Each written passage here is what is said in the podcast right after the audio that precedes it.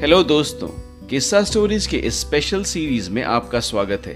Special series इसलिए क्योंकि Covid से जुड़ा हुआ एक प्यारा, कभी प्रेरणात्मक, कभी किसी की आप बीती एक असली, एक छोटा सा किस्सा सुनाएँगे, जो आप में से किसी न किसी ने हमें ज़रूर भेजा होगा। कभी फेसबुक का पोस्ट या कभी इंस्टाग्राम की कहानी तो कभी किसी के ट्विटर पे लिखी आप बीती। कभी सच्ची तो कभी उस पर आधारित। एक किस्सा ज़रूर सुनाएँगे इस दौर से, जिसने हम सबको हमारी नींव से हिलाकर रख दिया। उम्मीद है आप भी अपनी स्टोरी हमारे साथ ज़रूर शेयर करेंगे और हम किस्सा स्टोरीज के ज़रिए सबको ज़रूर पढ़ के सुनाएँगे। अगर आप अपना कोरोना किस्सा हमारे साथ शेयर करना चाहते हैं तो हमें एक छोटी सी रिकॉर्डिंग या कुछ लाइनों में लिखकर हमें किस्सा stories at Gmail dot com पर मेल ज़रूर करें। हम ज़रूर पढ़ के सुनाएँगे।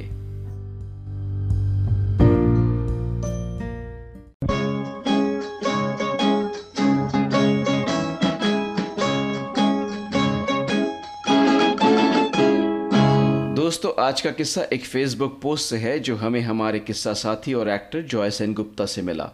थैंक यू सर आपके प्यार और प्रोत्साहन के लिए।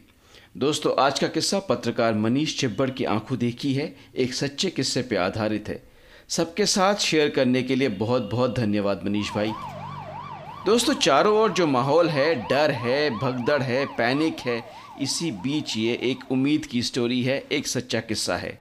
ऐसे न जाने कितने किस्से हमारे आसपास हो रहे होंगे, हमें साथ चलने की हिम्मत दे रहे होंगे।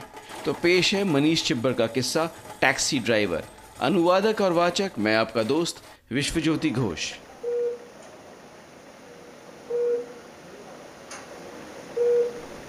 शहर के एक बड़े अस्पताल में मैं क्यों गया था, या उसके कॉरिडोर में मैं क्यों खड़ा था, या किसका इंतज़ार कर रहा था, ये बड़ी बात नहीं है। मगर उस पल मैंने जो देखा, वो अपने आप में एक बहुत बड़ी बात थी। अस्पताल है, माहौल तो आप जानते ही हैं, और हम सब घबराए हुए थे। जितना दो जवान बेटियाँ घबराई हुई थी, उतना ही अस्पताल का डॉक्टर भी घबराया हुआ था। देखिए देखिए, यहाँ बेड नहीं है और प्लीज़ और और और आपके पास ज़्यादा वक्त भी नहीं है। आप प्लीज़ आप प्लीज़ अपनी मदर को किसी और अस्पताल में ले जाइए प्लीज़ बट बट डॉक्टर साहब, हमारी मम्मी अभी तक गाड़ी में, गाड़ी से उतरी भी नहीं है। देखिए, आपकी मम्मी का ऑक्सीजन लेवल मैंने चेक कर लिया है, वो सत्तर से नीचे जा रहा है। उनको बेड और ऑक्सीजन की बहुत अर्जेंट ज़रूरत है। आप लोग प्लीज़ जल्दी कीजिए, ना आपके पास ज़्यादा वक्त है, ना उनके पास। प्लीज़ हाँ दोस्तों, हम सब एक दूसरे से बोलते तो हैं कि घबराने की कोई बात नहीं, पर अक्सर अक्सर ज़मीन पे बात कुछ और होती है। उस वक्त भी।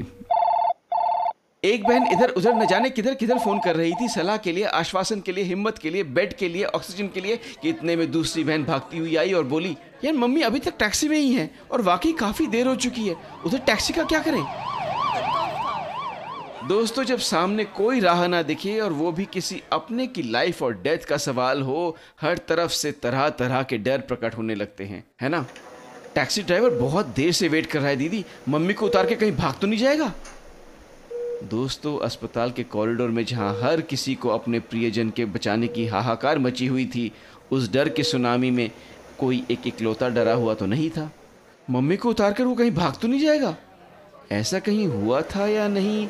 पता नहीं। उसने क्या सुना था? वो भी पता नहीं।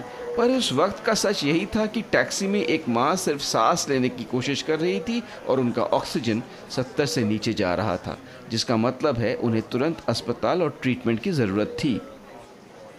तरह तरह की चिंता तरह तरह के डर और तरह तरह के लोग। और इन्हीं लोगों में से एक जने की आवाज़ आई। घबराइए मत मैडम, ऐसा नहीं होगा। ये टैक्सी वाले ड्राइवर थे जो एक हल्की आवाज़ में मुस्कुराते हुए बोले आपकी माँ हमारी भी माँ है। हम उनको छोड़ के कहीं नहीं जाएँगे। अब इसके बीच दोनों में से कोई भी एक बहन कुछ रिएक्ट भी करती ड्राइवर भाई ने अपने फ़ोन पे अपने ड्राइवर दोस्तों को फ़ोन लगाना शुरू कर दिया। हाँ तू कहाँ पे है?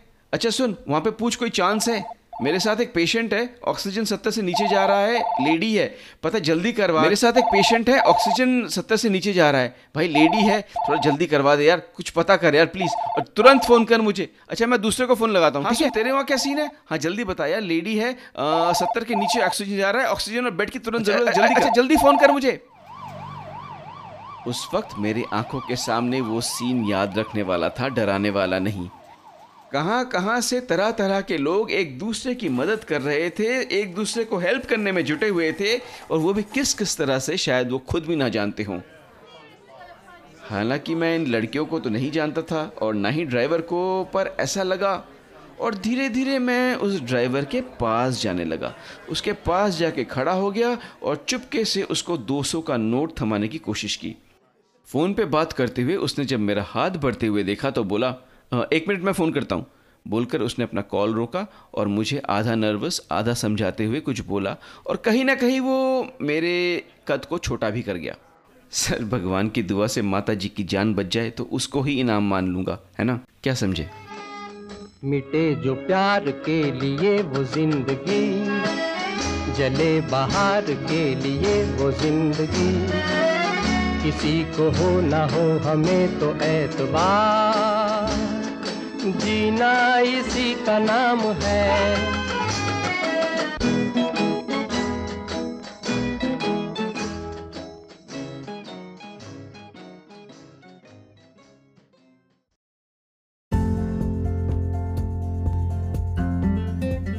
दोस्तों, आने वाले कुछ दिन हम आपको एक कोविड से जुड़ा हुआ किसी की आप बीती एक असली, एक छोटा सा किस्सा सुनाएँगे, जो आप में से किसी न किसी ने भेजी होगी।